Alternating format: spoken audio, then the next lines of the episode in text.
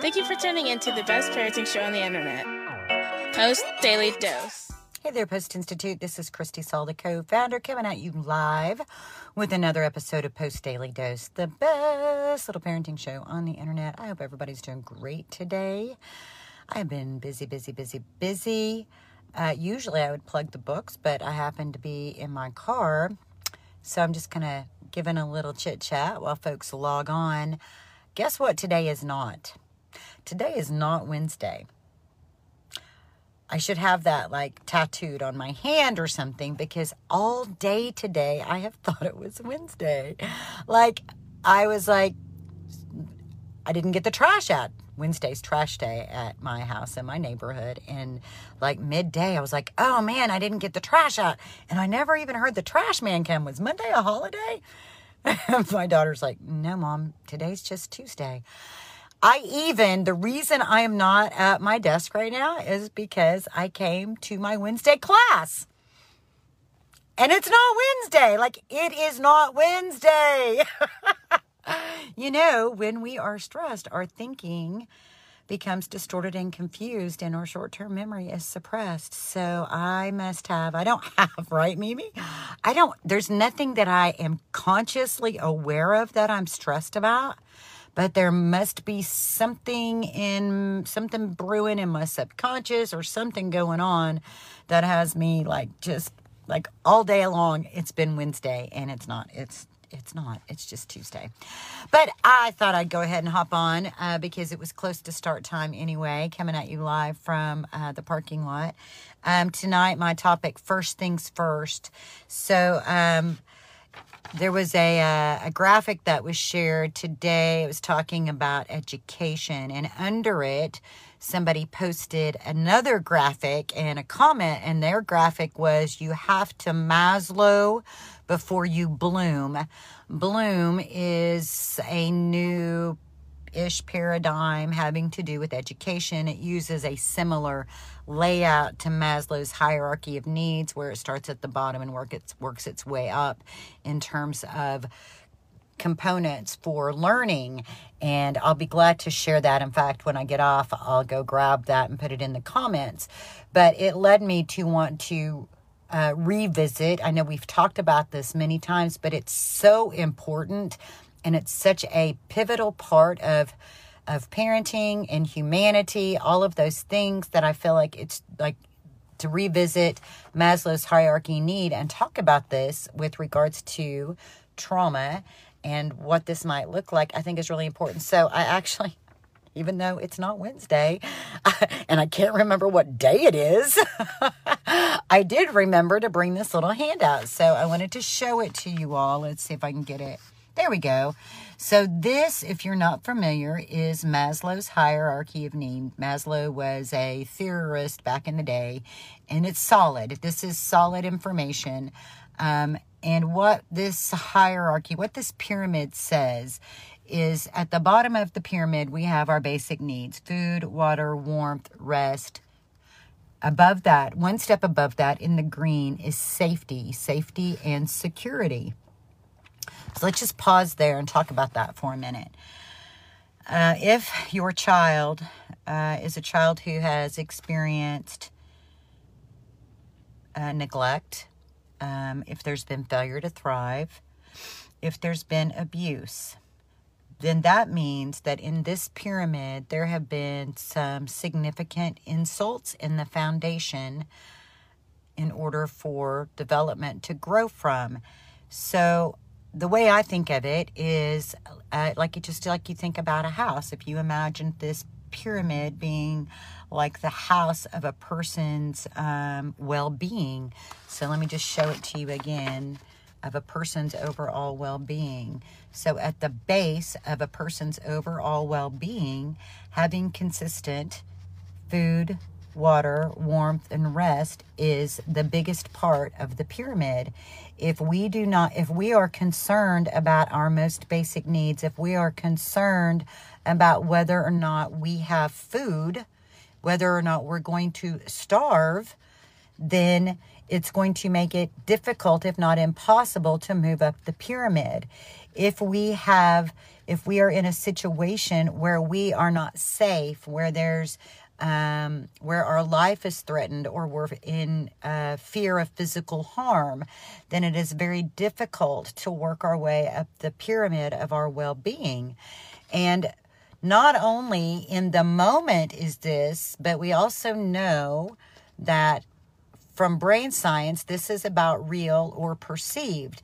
So when you think about a child who may have come from a place where there is a history of malnourishment or a history of homelessness or a history of abuse and neglect, just because they are not present in the now doesn't mean that that fracture may not be triggered and a person could easily plummet into a a place of fear and despair because there have been there have been occasions when they literally were hungry. There have been times in their life where they literally were not safe. So sometimes we are trying to invite people into the yellow, which is intimate relationships and friends, belongingness and love needs. And then up from that is esteem needs, which is feelings of accomplishment, which is connected to productivity. And then above that is self actualization, which has to do with insight into behavior. So when we look at it like that, then it becomes a little easier to understand how it is that people who come from tough places, people who come from a background where there have been issues around malnourishment, issues around abuse, that it is very difficult to be able to step into closeness, step into relationships, step into attachment, step into being productive, step into having self esteem, step into having insight. All of those things are made much more difficult when there are fragments in the bottom part of that foundation. So, first things first, First things first, once we are securing that those needs are being met, that those basic needs are being met, then the next thing that we have to understand is that if those things are in the history, that those things of of malnourishment and lack and abuse and safety, that those those experiences can be re-triggered through any of our neurological pathways. So there's anniversaries, there's seasonal um, experiences that can cause a person to be triggered back into ex- feeling as if malnourishment would happen again, feeling as if they are not safe in this moment.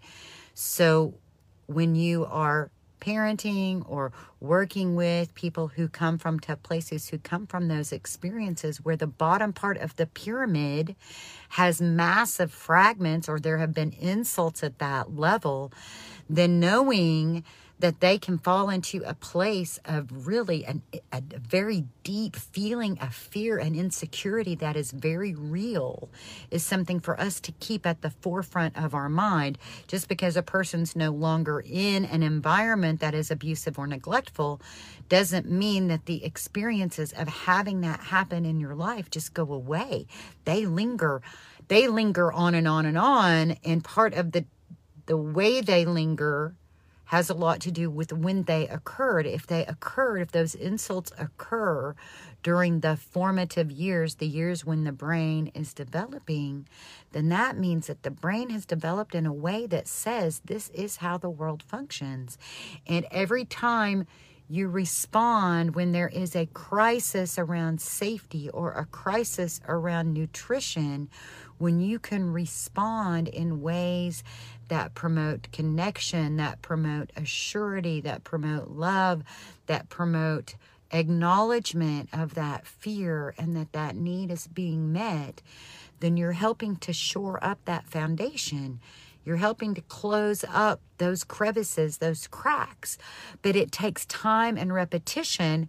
And even with time and repetition, if enough stress is present, then that can then a person could revert back to those places because they occurred at a time when the brain was being developed around all of that in terms of identifying how the world functions. So I feel like that reminder is so important because in the day in and day out of parenting, sometimes we forget how how much our babies have come from, how much people could be our spouse, it could be a friend, you know, it could be anybody who's come from that place of devastation and how that can get reactivated.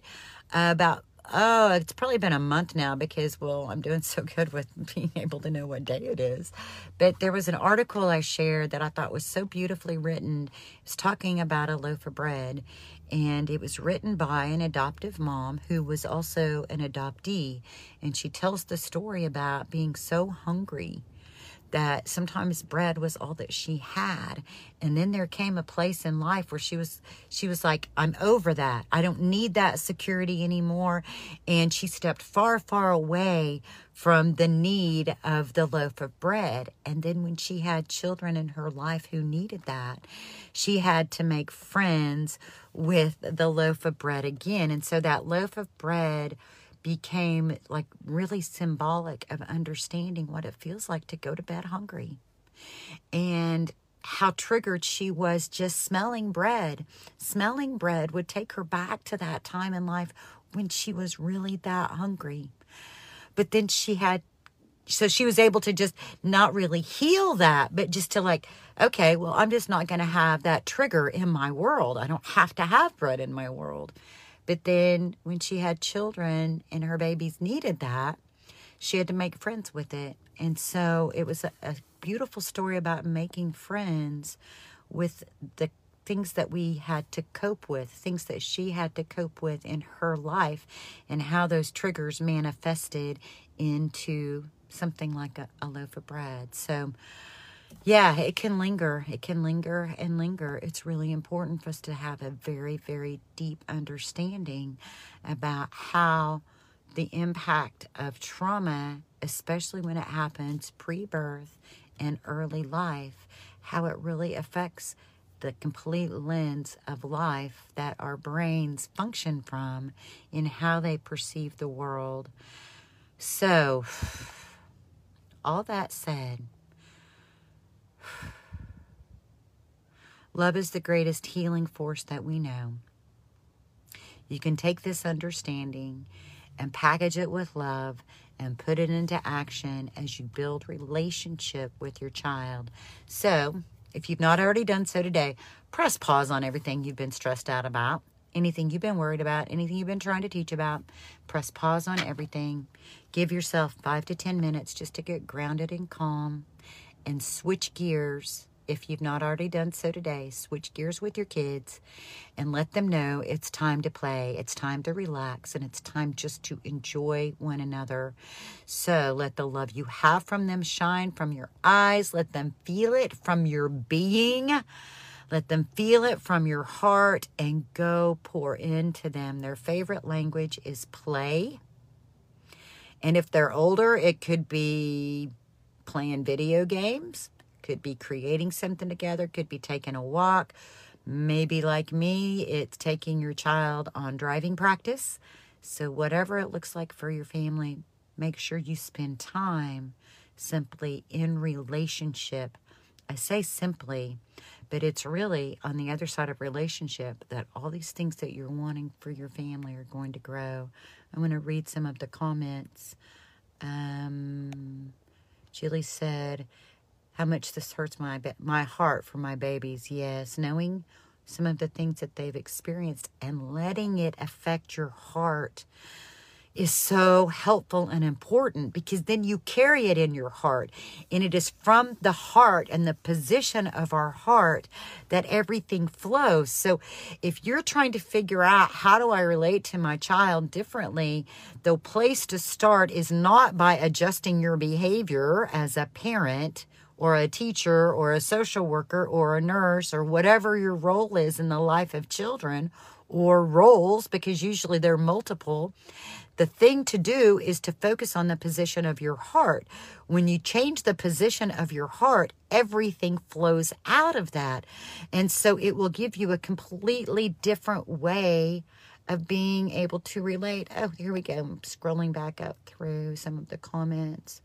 um, I just made a decision to keep my youngest two in a program they like where they feel safe instead of moving them to another program that is more academically academically vigorous.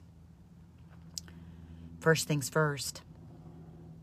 Yeah, I think that you know, there's a time and a place for advancement and moving, and then there's a time and a place to know that where you're at, you feel safe, you feel secure, you're growing. And because you're secure here, then we can also um, grow more over on this place. There's so many different things that our babies are working on. My goodness, they're really incredible, incredible. We are in the thick of a trauma anniversary, Carrie says. deep breaths, knowing that, having that inform you so that it enriches your uh, compassion. You know, um, it may be a time to push pause on things that you can push pause on to keep life as simple and predictable as possible for your children because you know that internally they're dealing with some really big stuff. Pour into them uh, more time in, more time in, more time in, more chill time. Uh, might not be the best time to try to take on any great big new challenges. So, Carrie, um, I know we've talked and I have great confidence. I know you guys have had um, this last year or so has been a lot for your family. And I feel like you have a strong sense of what your kids need. So I do. I feel great confidence that um, you're going to help them ride this season out. And it, at some point, as they get older, at some point, there's going to be a graceful way to share with them that this time of the year is a really big time of the year for them, and um, it will help it'll help them. You know, it'll help them as they get older to kind of be prepared in their heart for it. And you know, it makes me just you saying that made me think. I read the cutest thing. I loved it so much. So often when we know people are maybe struggling or maybe in a tough patch, maybe we know it's an anniversary, but so often we're asking people to reach out if they need help or if they need support. But really, what we may need to be doing is reaching in because we know when people are buried in trauma traumaversaries, when they are buried in seasonal anniversaries, we know when they're buried with loss or grief that it's when you're buried, you're buried. You can't reach out. So if you know people who are walking in a painful space, then we have to reach in. So reach into them reach into them with love.